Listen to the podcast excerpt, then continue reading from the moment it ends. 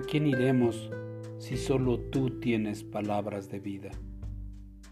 En el pasaje de Hebreos 6, verso 10, encontramos esta palabra. Dios no es injusto para olvidar el trabajo de amor habiendo servido a los santos.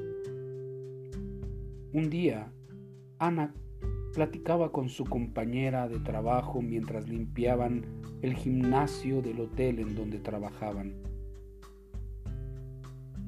A veces siento como si fuera invisible, pero deseo tanto que Dios me utilice.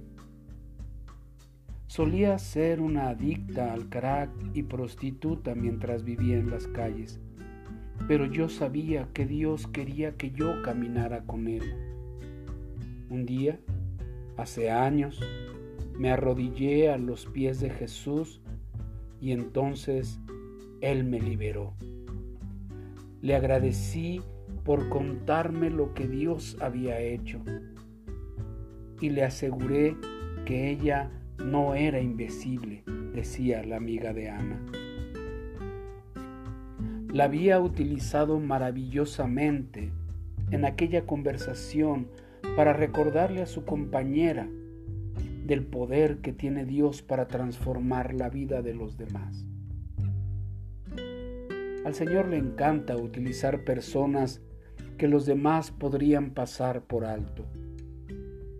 Andrés, el discípulo de Jesús, no es tan conocido como su hermano Pedro pero la Biblia relata que fue él quien halló por primero a su hermano Simón, Pedro.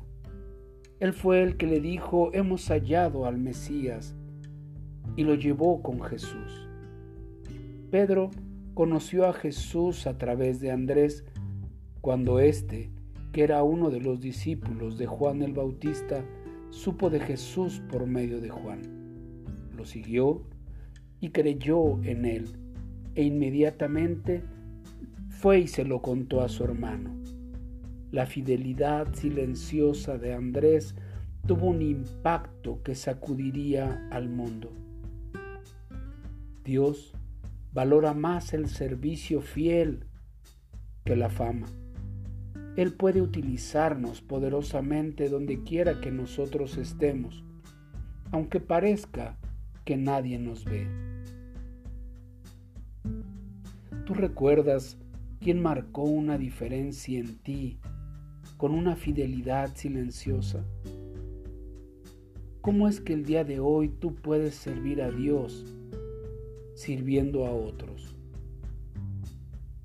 Padre, gracias por no pasarnos nunca por alto, por no ser invisibles para ti.